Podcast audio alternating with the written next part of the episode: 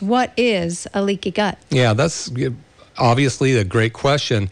So, our digestive system, everything that goes into our body has to travel eh, through this tube and then that tube exits down below, as we all know. That tube is actually outside of our body. When you put food in your mouth, it's not actually in your body, it's going through the center of your body. And then we absorb that into our body based on the enzymes and all the action that our digestive system does to um, absorb that stuff. No, I never thought about it that way. Yeah, it's yeah. like a, it's like we're a barrel and there's a tube in the barrel. That's still outside our, but it's made up of something called called exoderm. Exo Ex- means outside. The same, our skin is called exoderm. Derm mm. means skin. And the uh, lining of our digestive system is still exoderm. Oh, okay. So, how do I know then that I have a leaky gut? Well, I think the simple answer is if the statistics are saying that 96 or 94 percent, 95 percent of the people have it, then you probably do. Yeah, exactly. exactly. but you know, the the real answer to that is um, if you're having some kind of uh, problem with your digestive system, it may not show up as you know, bloating or gas or you know diarrhea, constipation. It could show up as so many different symptoms, and as from fatigue to um, anxiety to depression to uh, so many different things. So we're going to go through a lot of different information so people can spot whether they're healthy or unhealthy digestive system is affecting their health, not only now, but for the future. Okay.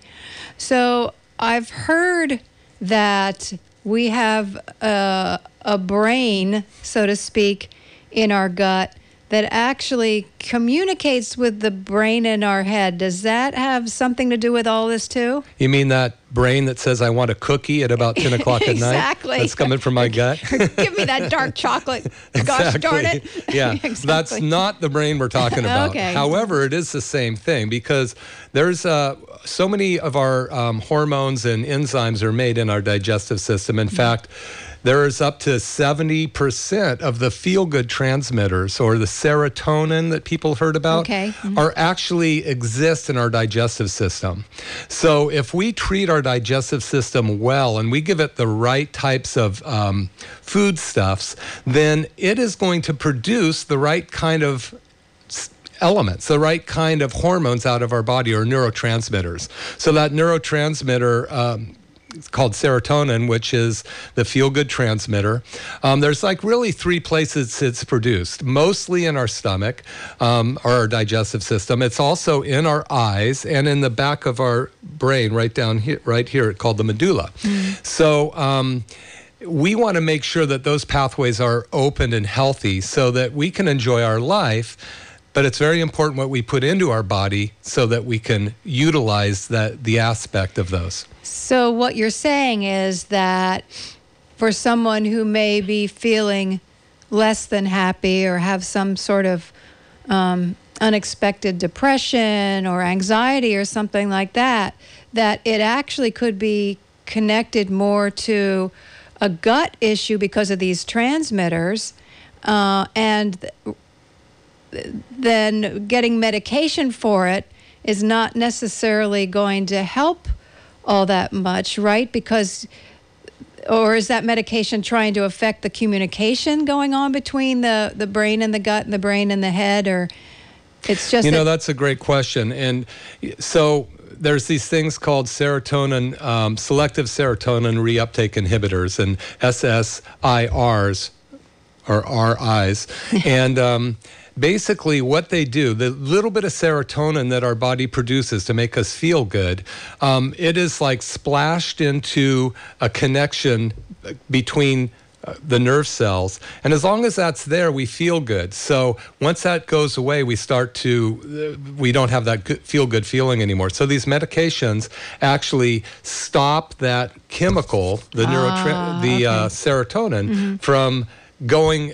getting out of that junction so that the problem with that is, and we weren't really planning on talking about yeah, this, oh, yeah. but, but since you brought it I up, had, yeah. you know, the um, if we do something to our body that's going to bypass the production of serotonin because we're not letting the serotonin that it made mm-hmm. go away. How well do you think our serotonin um, rec- our, um, emitters are going to work? Yeah, not very. They're going to yeah. start to get lazy, just like when we take antibiotics, our own immune system doesn't have to operate anymore. Mm-hmm. Pretty soon, when we need an anti- when we have a problem, our, our immune system sh- just says, okay, go ahead and take an antibiotic. I've been on vacation for the last 20 years. Why do you expect me to work?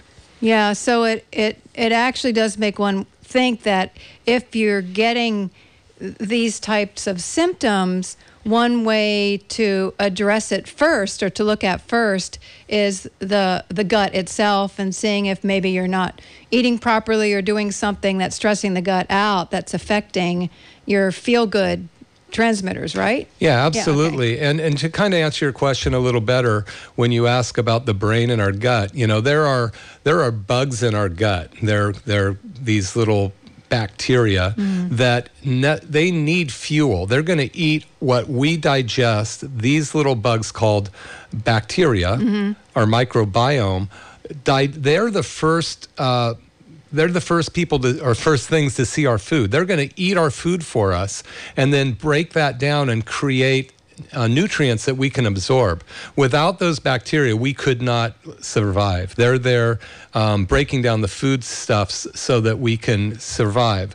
So when you get uh, something like the serotonin uh, receptors in our body not getting the correct food, then they're not going to function well, and they're going to turn us off. They're going to turn off and make us feel terrible. You're listening to McCollum Wellness Radio.